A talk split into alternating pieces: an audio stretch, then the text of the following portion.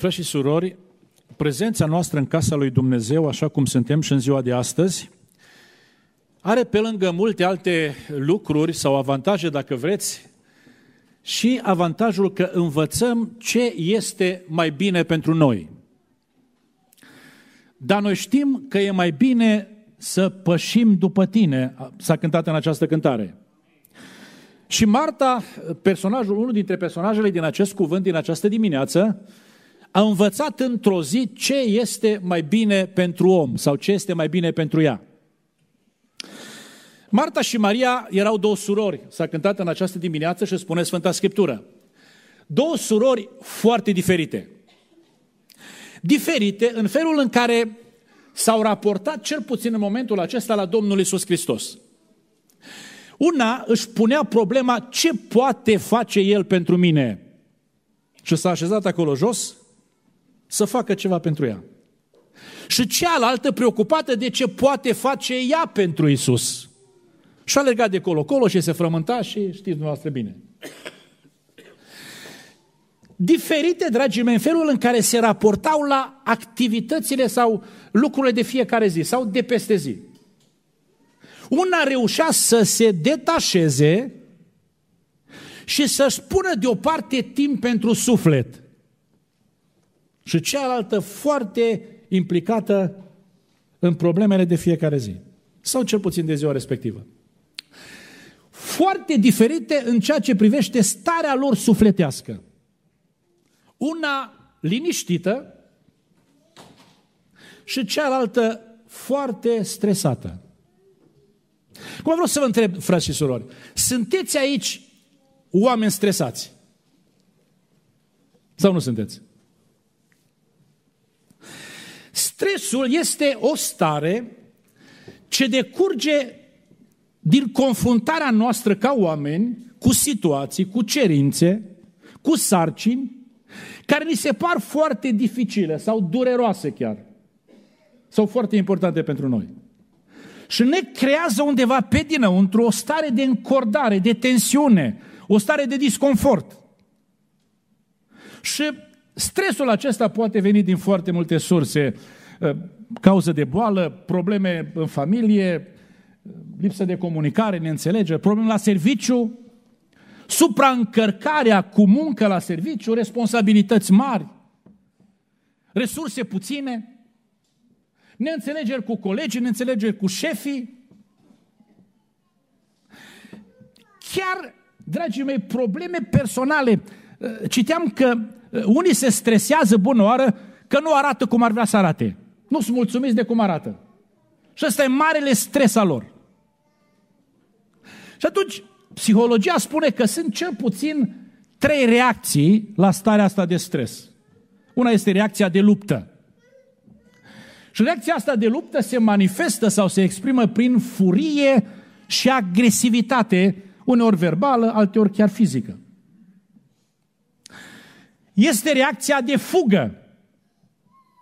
Ești stresat și încerci cumva să fugi. Și te izolezi de comunitate, te uiți excesiv la televizor.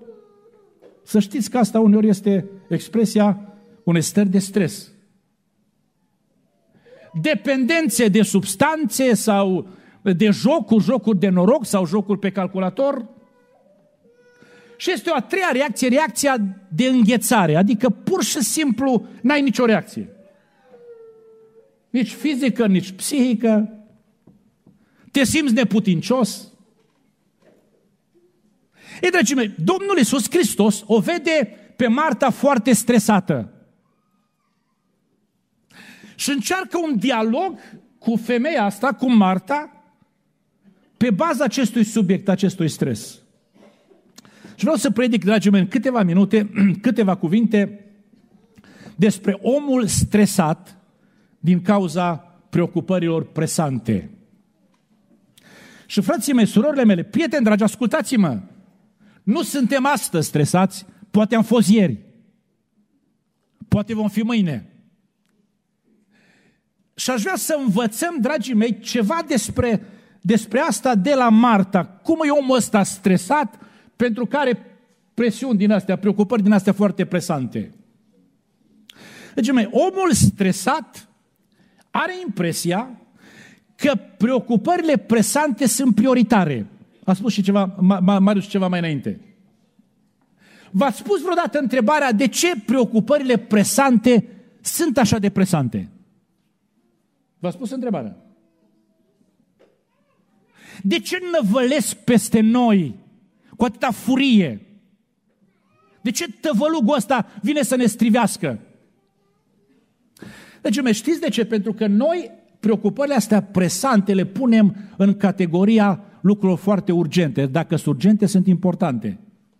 Marta avea impresia că lucrurile astea sunt urgente, trebuie să le termine. Când omul stresat are o asemenea abordare, este dispus să investească toată energia pe care o are în lucrurile acestea. Îi se par urgente și importante, prioritare. Ascultați-mă, frații mei, noi avem un rezervor limitat de energie. Energie fizică, energie spirituală, energie emoțională. Din cauza asta trebuie mereu să ne umplem rezervorul ăsta. Și ne alimentăm, și ne odihnim, și ne ducem la biserică să ne alimentăm rezervorul acesta. Când preocupările astea presante, dragii mei, avem impresia că sunt urgente, sunt importante, încercăm sau începem să pompăm energie, pentru că ele urlă aici în capul nostru. Nu le aude nimeni. Dar în capul nostru urlă mereu preocupările astea. Trebuie. Trebuie să le faci. Trebuie să le deplinești. Trebuie să le termini la timp. Îi sarcina pe care trebuie să o faci. În capul nostru urlă preocupările astea, dragii mei, și începem să pompăm energie. Știți ce se întâmplă? Știți? Rămânem fără energie pentru alte lucruri chiar importante. Și te descoperi că n-ai energie să te rogi, n-ai energie să meditezi la Scriptură, n-ai energie să slujești, te-a chemat Dumnezeu la o slujbă, n-ai energie să slujești. Pentru că ți-ai consumat din rezervor energia cu lucruri care ți-au părut urgente și importante. Și nu erau importante. Când lucrurile acestea, dragii mei, devin urgente sau ni se par urgente și devin importante, nu doar că pompăm energie, consumăm energie acolo. A nu le îndeplini, dragii mei, avem impresia că dăm dovadă de irresponsabilitate. Noi suntem persoane responsabile. A fi responsabil înseamnă, printre altele, obligația de a face un anumit lucru. Acum, Marta l-a invitat pe Domnul la acasă, da? Se simțea femeia asta responsabilă să fie o gazdă bună? Se simțea? Încerca din răsputeri să fie o gazdă bună. Și, dragii mei, se preocupa de lucrurile acestea ca să dea dovadă că este o persoană responsabilă. Se achită bine de datoria asta de gazdă bună. Vreau să vă întreb. Dacă Maria a stat undeva acolo la picioarele Domnului, a considerat-o Domnul pe Maria iresponsabilă? Ce ziceți? Să nu credeți că Maria tot asta făcea tot timpul. Dar cel puțin pentru momentul acela când a avut ocazia, ea a stat la picioarele Domnului. Marta, dragii mei, stresată, ca să nu fie considerată iresponsabilă, avea treabă multă pe acolo prin casă. Domnul n-a considerat că Maria este iresponsabilă pentru momentul acela? Deci, dragii mei, omul stresat are impresia că preocupările astea presante sunt prioritare, dar din perspectiva lui Dumnezeu, la un moment dat, altele sunt prioritare. Dumnezeu să ne ajute, dragii mei, să pricepem, să facem diferența asta, cum spunea și fratele Marius, între ce este urgent și ceea ce este important. Și ce este important să punem pe primul plan. Ascultați-mă, frați și surori, lucrurile importante nu urlă cum urlă lucrurile urgente, sunt tăcute, dar ele trebuie făcute pentru că sunt importante. În al doilea rând, și să văd cât pot să spun, dragii mei, în al doilea rând, omul stresat pierde ocazia unor momente de liniștire sufletească. Stresul îți aduce acea stare de neliniște, de tulburare, de tensiune interioară, de disconfort. Și vreau să vă întreb, ați experimentat momente de felul acesta, dragii mei, că nici măcar să dormiți n-ați putut? Ați experimentat? Ați trecut prin perioade de stres apăsător și ați avut nevoie, dragii mei, sau ați descoperit că aveți nevoie să vă liniștiți cumva. Cum să te liniștești? Cum? Știți, uneori te-ai putea liniști de stresul pe care îl porți cu tine, care te macină pe dinăuntru, poate printr-o alimentație corespunzătoare și prin odihnă. Și sunt foarte importante. Știți, Ilie la un moment dat era foarte stresat pentru că a făcut o lucrare mare pentru Dumnezeu și Izabela i-a trimis un mesaj și a zis să mă pedepsească zeii cu toate, a spus, dacă mâine la ceasul ăsta nu o să-ți fac ție ce tu ai făcut cu prorocii mei. Și amenințarea asta îl stresează așa de puternic pe Ilie că ea la fugă spre pustiu, să se ascundă. Se culcă undeva acolo sub un ianupă, spune Sfânta Scriptură, și vine Îngerul lui Dumnezeu și îl lovește în coastă și zice, scoală-te, și avea acolo turtă pe niște pietre încălzite și avea un ulcior cu apă și a zis, ia și mănâncă. Drumul pe care l-ai de făcut e lung pentru tine. Spune Sfânta Scriptură că a luat, a mâncat, a băut apă și s-a culcat din nou, s-a odihnit. Și iar l-a sculat Îngerul lui Dumnezeu și a zis, ia mănâncă, drumul ăsta pe care l-ai de făcut este prea lung pentru tine. A mâncat, a băut și ce a făcut? Frații mei, a pornit spre muntele lui Dumnezeu.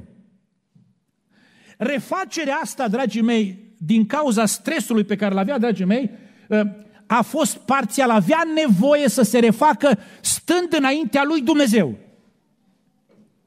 Și mâncarea asta și odihna aceasta i-au dat resurse suficiente să se ducă să stea înaintea lui Dumnezeu. Și ascultați-mă, s-ar putea ca stresul pe care îl purtăm cu noi să aibă nevoie și de alimentație și de odihnă. Alimentație și de odihnă care să ne dea resursele să ne ducem înaintea lui Dumnezeu. Să ne refacem înaintea lui Dumnezeu. Maria se refăcea, dacă vreți, înaintea lui Dumnezeu. Marta a pierdut această ocazie. Omul care e stresat și se reface înaintea lui Dumnezeu, fructifică ocazii de felul acesta. Ocazii ale prezenței lui Dumnezeu. Dragii mei, uneori Dumnezeu sau Domnul Iisus Hristos în cazul acesta vine aproape de noi din proprie inițiativă. Sunteți aici oameni care să fi avut acea experiență a apropierii lui Dumnezeu de dumneavoastră, o apropiere perceptibilă. Dumnezeu este accesibil prin credință. Slăvit să fie numele Domnului. El este acolo chiar atunci când nu simt nimic. Dar sunt momente în care Dumnezeu e acolo. Parcă plutește în aer ceva. A fost inițiativa lui. Când s-a dus bună oară prin Ierihon, a venit aproape de Zacheu, a intrat în casa lui. Nu l-a chemat Zacheu. Nu l-a invitat Zacheu în casa lui. A zis, Domnul, dă-te jos de grabă că astăzi trebuie să intru sau să rămân în casa ta. Și Zacheu s-a dat jos și l-a primit în casă. A fost inițiativa Domnului. Cu altă ocazie a fost inițiativa Domnului să treacă prin locul acela pe unde era Bartimeu. Pe drum, lângă drumul acela era Bartimeu. Domnul a trecut pe acolo. A fost inițiativa lui să vină aproape. Dar alte ori, dragii mei, vine aproape pentru că îl chemăm noi, pentru că îl cerem să vină. Spune Sfânta Scriptură că Domnul a intrat în casa Martei pentru că Marta l-a chemat. Da? Și atunci când îl chem pe Domnul să vină, este ocazia să stai înaintea Lui, să te liniștești, să-ți liniștești sufletul. Pentru că, dragii mei, încă o dată spun, hrana și odihna s-ar putea să te liniștească parțial, pentru un timp scurt. Dar când stai înaintea lui Dumnezeu, dragii mei, ai ocazia să te detașezi, să te rupi. Pentru că de foarte multe ori problema noastră și cu noi înșine suntem una. Ori pe unde ne-am duce, dragii mei, și la biserică dacă ne-am duce, problema noastră este cu noi, stresul este cu noi. Vă spuneam ceva despre Ilie. Ilie s-a dus acolo la muntele lui Dumnezeu, la întâlnirea cu Dumnezeu. Dar știți că inclusiv la întâlnirea cu Dumnezeu, Ilie era cu stresul după el. Și când a venit Dumnezeu și Ilie a stat înaintea lui Dumnezeu, a zis: Dumnezeule, am fost plin de râvnă pentru tine. Poporul tău a călcat legământul, a surpat altarele tale, a omorât pe prorocii tăi, a rămas singur. Își spune povestea lui, stresul lui, necazul lui.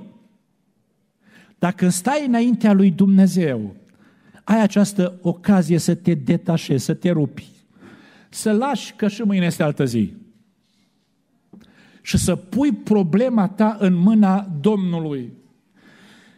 Când în Ioan capitolul 2 spune Sfânta Scriptură că Domnul a fost invitat la nunta aceea din Cana și s-a întâmplat ceva acolo, au rămas fără vin. Ca și cum mergem noi la o nuntă și dintr-o dată se spune nu mai este meniu, sunt încă 100 de oameni care n-au ce mânca. Bă, vreau să vă întreb, organizatorii ce-ar face? Cum s-ar simți? S-ar stresa sau ba? Ce ziceți? Să chemi invitați și să n-ai ce să le pui înainte. S-a dus Maria la Domnul și a zis: nu mai au vin. Și Domnul a zis: Femeie, ce am eu a face cu tine? Încă nu mi-a sosit ceasul. Dar știți ce a spus Maria mai departe? A zis către ucenici așa: să faceți. Nu se poate să nu facă ceva în situația asta. Nu o să ne lase Iisus balt acum. Îi pun problema în mâna Lui. Ne va scăpa cumva de stresul ăsta, ne va scoate cumva din încurcătura asta. Chiar dacă a zis ce a zis, chiar dacă a pus credința la încercare, voi să faceți tot ce vă spune El, că o să facă ceva până la urmă. Dragii mei, când fructifici ocazia de felul acesta, că Iisus e aproape, te detașezi și pui problema în mâna Lui. O să facă El ceva până la urmă. Nu știu cum, nu știu când, nu știu în ce împrejurări, nu știu ce metode, dar El o să facă ceva până la urmă. Și ascultați-mă, când ai luat povara asta grea și ai pus-o în mâna Lui, zicând: o să facă El ceva până la urmă, vreau să vă întreb, simți că te eliberezi? Ați avut momente în care v-ați eliberat pentru că ați luat piatra asta de moară grea și ați pus-o. De ce zice Sfânta Scriptură în epistole: aruncați asupra Lui? Aruncați asupra Lui îngrijorările voastre, că El însuși îngrijește de voi. O să facă El ceva până la urmă. Câți credeți de aici, dragii mei, că o să facă El ceva până la urmă? Câți? Și reușești să te liniștești. Chiar dacă nu va face cum gândim noi, va face altfel. Chiar dacă nu-i pătrundem noi gândurile Lui, o să facă El ceva până la urmă, cum vrea El ca Dumnezeu suveran, dar o să facă El ceva până la urmă.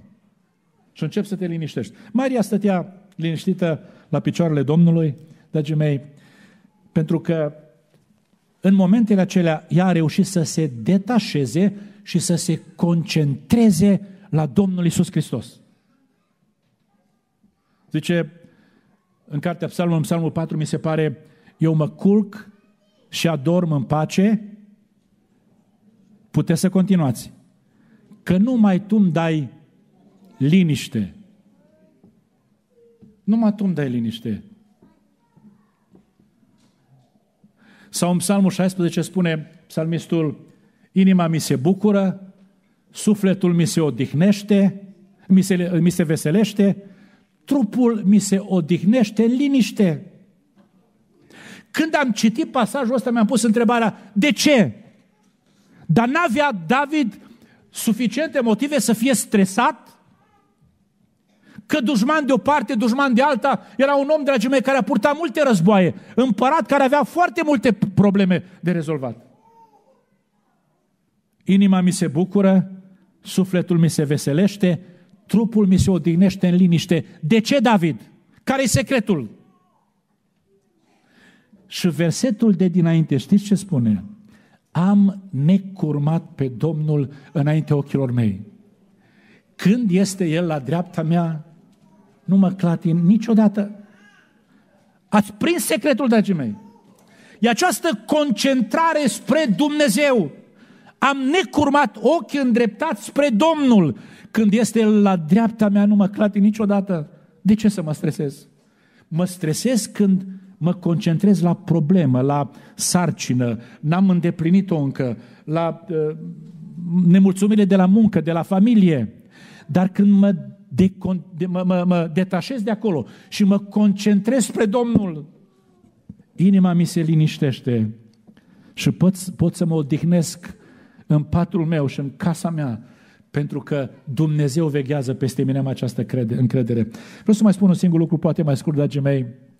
În al treilea rând, omul stresat are impresia că nimeni nu-l înțelege. Nimeni nu-l înțelege. Are impresia că singurul care face ce trebuie făcut este el. Și că ce fac ceilalți, încercați să intrați un pic în mintea Martei. Ce gândea ea despre Maria? Că nu face nimic. Nimic care să conteze, nimic important, da?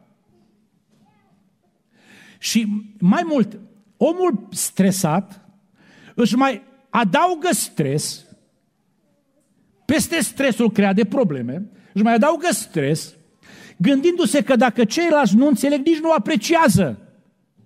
Tu te trudești la muncă sau la unde lucrezi și patronul nu apreciază. Sau muncești acasă ca și soție și soțul nu apreciază. Îți mai adaugi stres suplimentar peste stresul care l-ai avut. Știți ce se întâmplă atunci? Când ai impresia că nimeni nu înțelege, că nu apreciază, că nu sare să te susțină, că rămâi singur care faci ce trebuie făcut. Știți ce se poate întâmpla atunci? Se poate întâmpla să reacționezi cu impulsivitate. Deci Sfânta Scriptură aici așa, Marta a venit repede, pornită dacă vreți, și-a dat drumul, și-a vărsat frustrările și nemulțumirea, pentru că stresul care îți dă impresia uneori că nimeni nu te înțelege, poate să se exprime printr-această stare de impulsivitate sau atitudine de impulsivitate. Să te repezești. Nu vi s-a întâmplat niciodată. Niciodată. Să-ți vergi amarul, fără să te gândești dacă celălalt îi de vină sau nu-i de vină, e impresia ta că tu faci și el nu face. Nu face ceva care să conteze. Deci, cu siguranță am trecut sau vom trece prin stări de stres.